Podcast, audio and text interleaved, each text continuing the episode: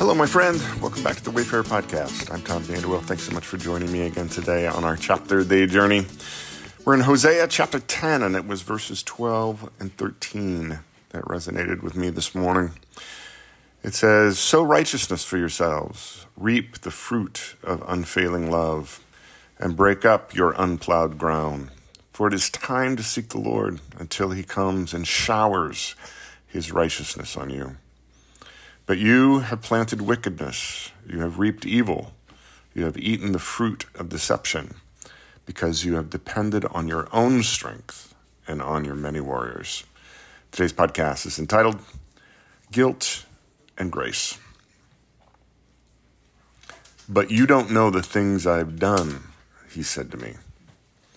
I had simply told the man that God offers grace and forgiveness if he was simply willing to ask for it, and he found that hard to believe. You know, along my spiritual journey, I have found that people don't need my condemnation. They know their own faults. They know their guilt. They know what they've done, the pain they've caused, and they've reaped the bitter consequences of their own actions. What the man needed was the grace and forgiveness that he knew he didn't deserve. If he was just willing to receive it, his entire life might be transformed. In today's chapter, Hosea continues to proclaim punishment on ancient Israel for their sin. Now, the pronouncement is not a metaphorical mystery. Hosea states it plainly. Israel will be attacked by the Assyrian Empire. She will be laid to waste, and her people will be carried off into exile. Once again, Hosea clearly states the charges against her: idolatry, rejection of God, and corruption that made the rich richer and the poor and marginalized oppressed. As I've mentioned in previous podcasts, I chose to read through Hosea precisely because his prophecies came directly after Amos, the last book we trekked through on this chapter day journey. If anything, Hosea built on Amos's prophetic pronouncements.